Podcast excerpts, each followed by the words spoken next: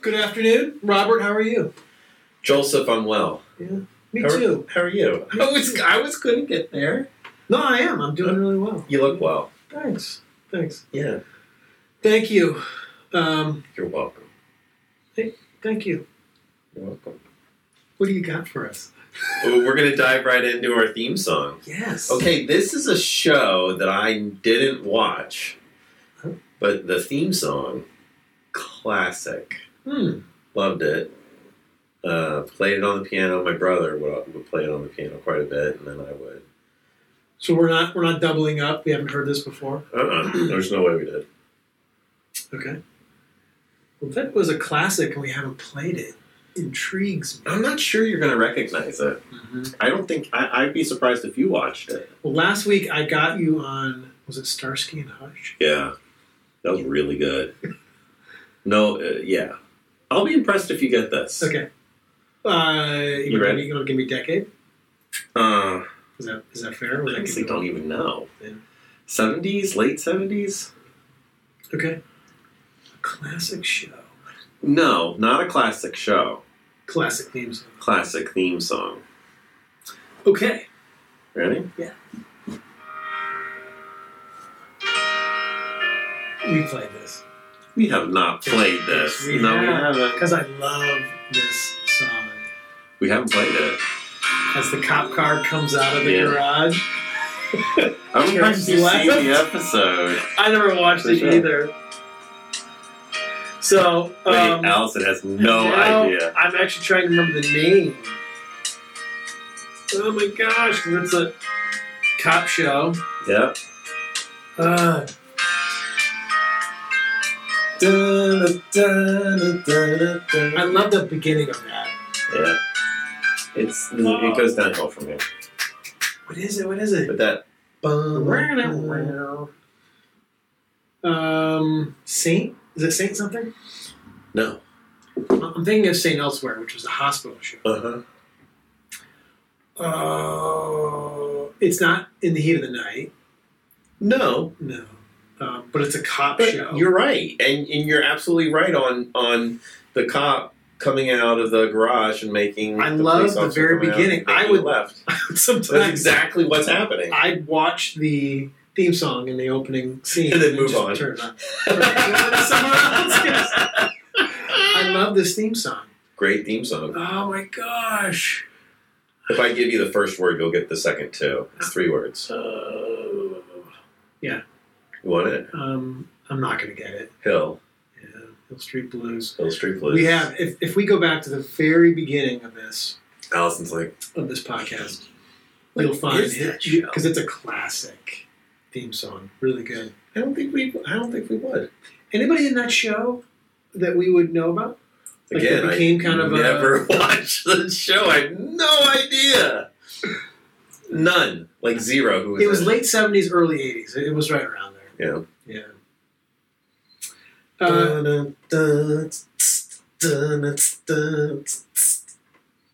so we are. Let's. That's like that was a smooth transition, wasn't it? There's no transition right there. So we have been exploring the shifting sands of the church for a while, and we're kind of in the second part of this series. um, the first part was about uh, the rise of evangelicalism in uh, 20th century, the mainline church's response to that, and now we're at a place of talking about how the mainline church, in the midst of that, is kind of finding its voice again. We wanted to look at some of the ways that we think our church, as in mainline church, Presbyterian, Methodist, Lutheran, Mainline Protestant church. UCC, mainline Protestant church, has something um, to offer the world Yeah. at this particular time that we think is very valuable. So last week we explored our the way that we attempt and strive to um, read Scripture. We took a took a stab at that, and A fairly deep dive, actually. we did. Yeah, yeah. It was a lengthy podcast, and this and today we're going to talk about the role of social justice Mm. within the mainline church. Mhm. um, And so, where do we want to start? We could start with Jesus. We could start with the prophets. Um, maybe. Well, we could start with why we are so invested in social justice, or Yeah. we could start with the differentiation between Protestant and evangelicalism again. Yeah. Let me start with um, some of Jesus' first words Mm. as he begins his ministry. Okay, so this comes from Gospel of Luke. He's uh, been baptized, been out in the wilderness, begins his ministry in Galilee. And he's back in Nazareth, in his hometown, and goes to the synagogue and gets up, unrolls the scroll of Isaiah, and here's what he says The Spirit of the Lord is upon me because he has anointed me to bring good news to the poor. He has sent me to proclaim release to the captives and recovery of sight to the blind, to let the oppressed go free, to proclaim the year of the Lord's favor. He rolls up the scroll, puts it back. Everyone fixes on him, and he says, Today this scripture has been fulfilled in your hearing. And so we get almost uh, a picture of Jesus' mission statement. Mm. This is kind of what he has come to do. It's a great This is what it. his ministry is going to be about. And so in in this reading from Isaiah, we hear these threads of people that have been pushed to the side, pushed um, to the edges of society, have been marginalized, been pushed down. Um, and Jesus is here to bring um, here to bring healing to those specific groups. So that's kind of like where it comes from. That's kind of the basis of Jesus' ministry. Amen. Well said. Yeah. So I mean, you said it well. so that's I think the foundation that we get from it. Yeah. Um, and it's why we invest so heavily in it. Yeah. we uh, our tradition um, invests much of our,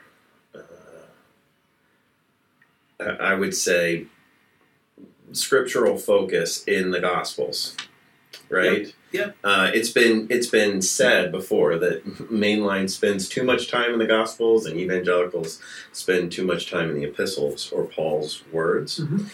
And I do think that there's some truth to that. Uh, we focus big time on the Gospels because we believe in Jesus Christ, the kingdom of God uh, was revealed, uh, the intentions of God. So Jesus' mission statement is, in fact, in our perspective, God's intention for the world. Mhm. Uh, and so when we when we look at Jesus' ministry, especially in light of the history of Israel and the prophets of Israel and all that they proclaimed regarding uh, speaking truth to power and uh, confronting corruption and pulling and pushing and prodding Israel into becoming a more and more just society throughout the ages, right? mhm. Uh, and then Jesus comes along and is largely doing the same thing, uh, except in the midst of a Hebrew society that, that is now under Roman rule, right? So Jesus confronts both the religious authorities as well as the Roman authorities. Uh, and every time he does it, he's confronting uh, what is essentially an abuse of power, whether that is uh, authoritative power or the power of money or the power of might and violence. Uh, he's confronting it, and at the same as he confronts it, he's also trying to model the way of the kingdom. So he's taking the, the power of the world and and then going like this and saying, "This is power in God's kingdom. The last are first Mhm. um, the least are the greatest. The widow who gave her last two pennies Yeah. gave more than everybody else. Um, the uh, woman anointing his his feet with the perfume and her wiping them with her hair, you know. Uh, the confronting the role of women in that society, confronting the way in which um, the haves treat the have-nots, the way health even and circumstances were viewed as um, a byproduct of sin and the societal way of rationalizing people's suffering away. Um, he confronted all of that uh, with almost every single step he took, whether it was, you know, healing the man with the withered hand, uh, or healing the hemorrhaging woman who touched him.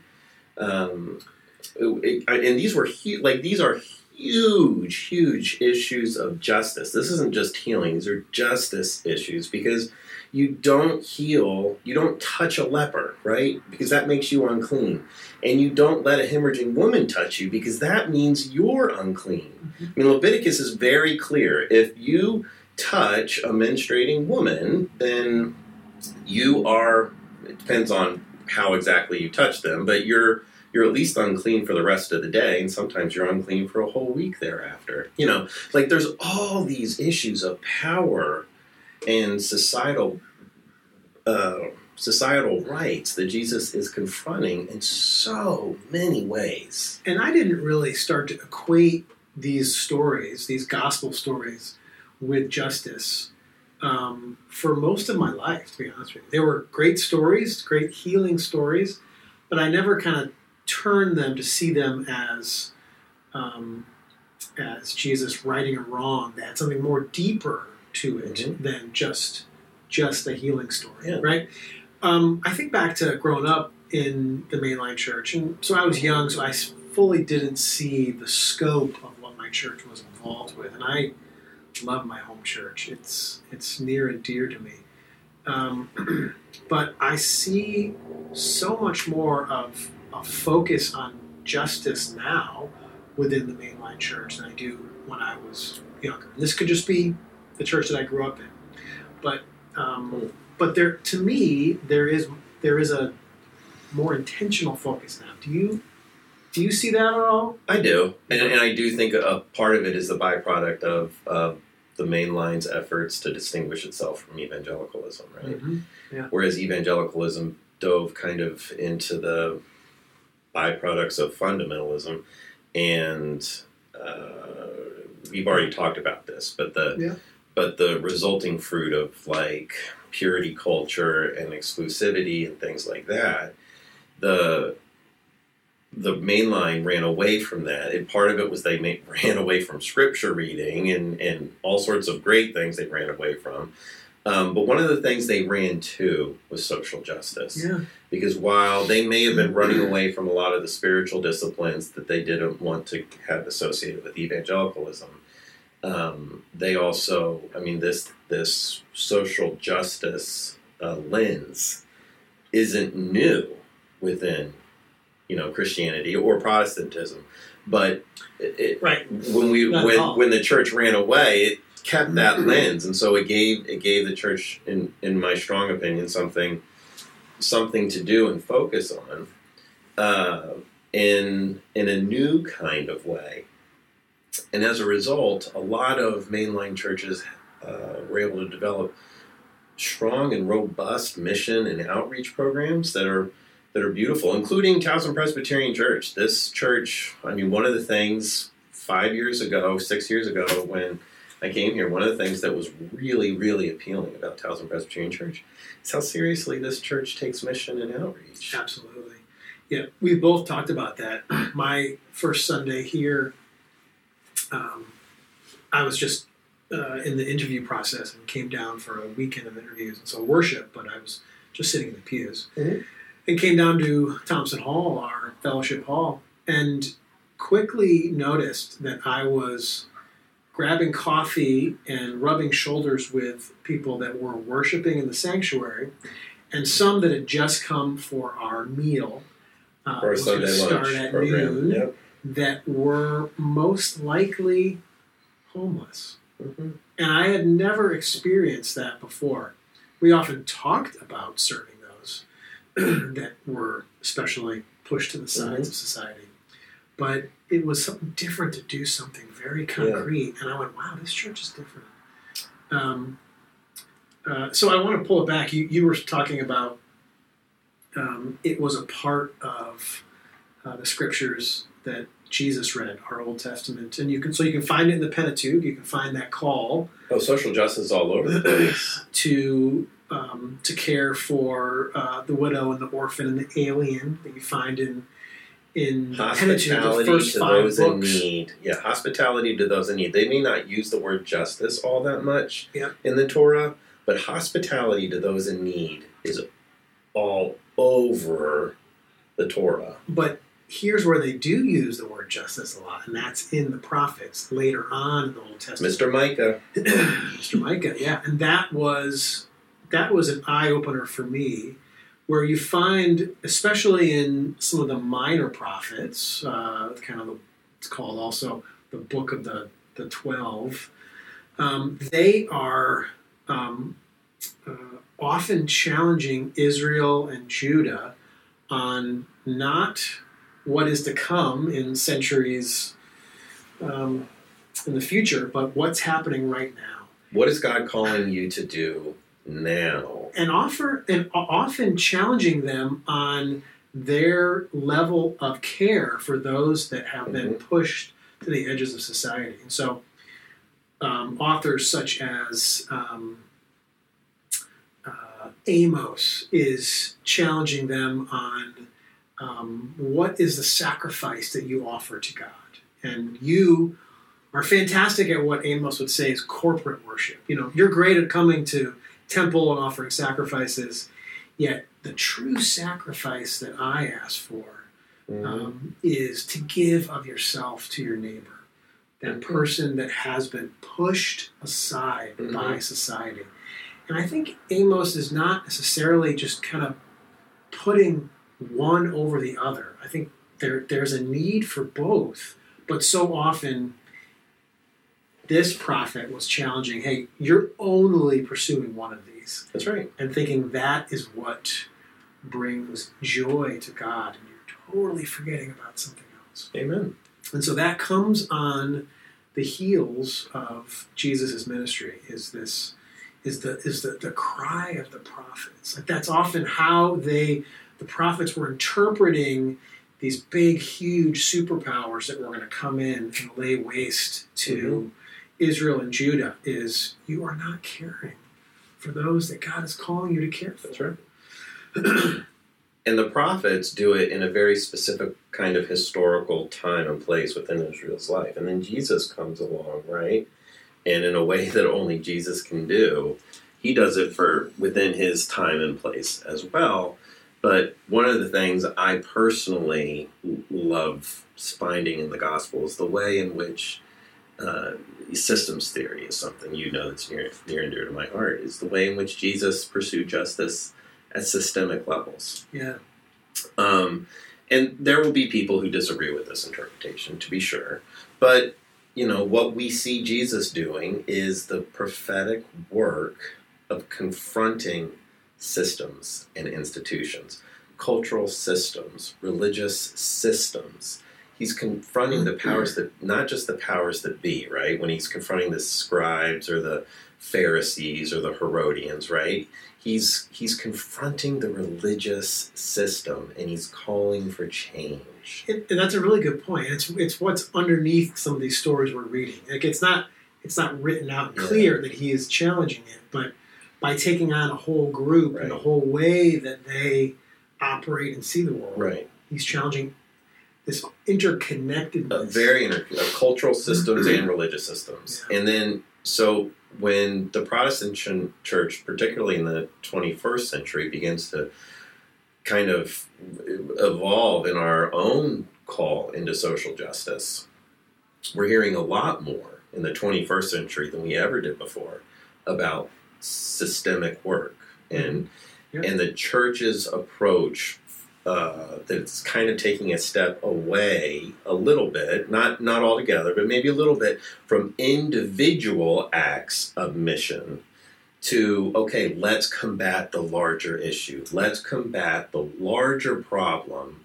that is contributing to all these symptoms of the larger problem, which is why in our church we is why we so at Tip Towson Presbyterian so value curiosity, right? Mhm. Um, you know, there, there's a lot of effects of gun violence, but we spent and are still spending time trying to dig at okay, what is really going on? What is going on in this epidemic of gun violence? Let's study it at a system level. Uh, racism, right? Dismantling systemic racism. Um, this is an evolution, and I think we, uh, I think that's kind of unique within the mainline church, uh, because to be clear, it is not that the evangelical church doesn't pursue social justice. Well, some may not, but a lot do. A lot of evangelical churches have beautiful, wonderful mission programs, and this. So this is not to say that Absolutely. we're the only ones that do this by any stretch of the imagination. However, what is unique, I think, within mainline church is that the reason we do it is in part because we believe that the kingdom of God is not something that is just on the other side of the grave. Mhm. That, as you read so beautifully, uh, Jesus came to reveal the kingdom here and now, and the church is called to continue that ministry of not only, um, you know, being hospitable to those in need, but confronting unjust systems. Yeah, yeah, yeah. Well said. Yeah, um, and we'll be sharing this soon. We uh, are about to take the first steps in sponsoring a refugee family from Afghanistan. Mm-hmm. And that will speak directly to this um, uh, invitation to social justice that we have. Um, yeah, I, I see this Christian call to discipleship. Um, uh, there's this, there's the vertical dimension, this kind of intimate connection with God, and but there's also horizontal connection, which is reaching out to love neighbors. Um, and I think in my own journey, uh, for the first good chunk of it, I concentrated on that vertical. Is faith about getting into heaven when I die, or is it about spreading Well, the kingdom of God in the here and now? not as much about getting saying? into heaven, but just that kind of personal, my personal relationship intimate, with my God. personal relationship with God. And it's been the last uh, 15 years or so where that horizontal dimension, um, the kingdom of God, as you said, here and now, today, what does that look like? Um, and that's been this. So you you need them both. You need that upward connection, and you need that horizontal connection. your X and your Y. That's it. That's it. I want to read to you. Did you read in seminary I love it when you read to me. uh, I know. I like Go to for read, it. I like to read to you. Do you re- did you read in seminary David Bosch? Did you have intro? That name is really familiar. did you have um, missional theology? No, I. Okay, so then I think I did read David Bosch because I uncovered missional theology like my fourth year after graduating, It was and and read like it just fell in love with it. it was really big when I was in seminary. When I, in my first year, my first year, I took this class. So the cliff notes, the very short two sentences. Missional theology is an understanding that church exists to move out of its building, move out of its four walls, and go into the world to love and serve. And we were kind of coming off, we've talked about this, the 20th century, there was kind of this unspoken um, understanding that the goal of church, in some ways, to get people into church, come to us, get inside our doors. What do you have to offer us? Ex- exactly. And missional theology shifts it and says, no, yeah, you gather for worship to be, for spiritual formation, to be filled and enlivened with the Spirit of God, and then you go out into the world, whether that's kind of some corporate kind of mission or just individual loving and serving. And so David Bosch wrote this book called Transforming Mission that is just a beast, but um, fantastic. And whenever Kate Foster from uh, the Center, which is part of the Presbytery, whenever she sends an email, Shout out to Kate. this this sentence is at the is in her signature, Oh, what a great and it's fantastic. If the church is to impart to the world a message of hope and love, of faith and justice and peace, something of this should become visible, audible, and tangible in the church itself. Is that beautiful or what? Hmm. The church should have some presence in the world outside of the four walls of the building. Something that is it's making itself known and exhibiting love and justice and peace and faith and hope. What were the words you used? That is tangible, visible, and audible. Visible, audible, and tangible in the Right. church itself. Beautiful. It's just a beautiful quote. Yeah. Yeah. Amen. Well, we've got a couple more to explore um, of this. You want to tease them out, or you uh, just want to? Well, we're going to talk about LGBTQ plus. Yeah. And we're also going to talk about some of the hidden gifts that we have found in liturgical worship that we think the mainline church has to offer. And, and so we've already talked about this a little bit because I've spent some time outside of mainline church, and so coming back to it has it's been kind of very refreshing for me. And you've always been at mainline church, but I think it still offers something to those, especially that have never experienced liturgical worship. So we're going to talk a little bit about that and order of service and kind of what some of our liturgy offers. Um, uh, a hidden gift. Can't wait. Until then, have a great day, everybody. We'll see you on Sunday in person or virtually.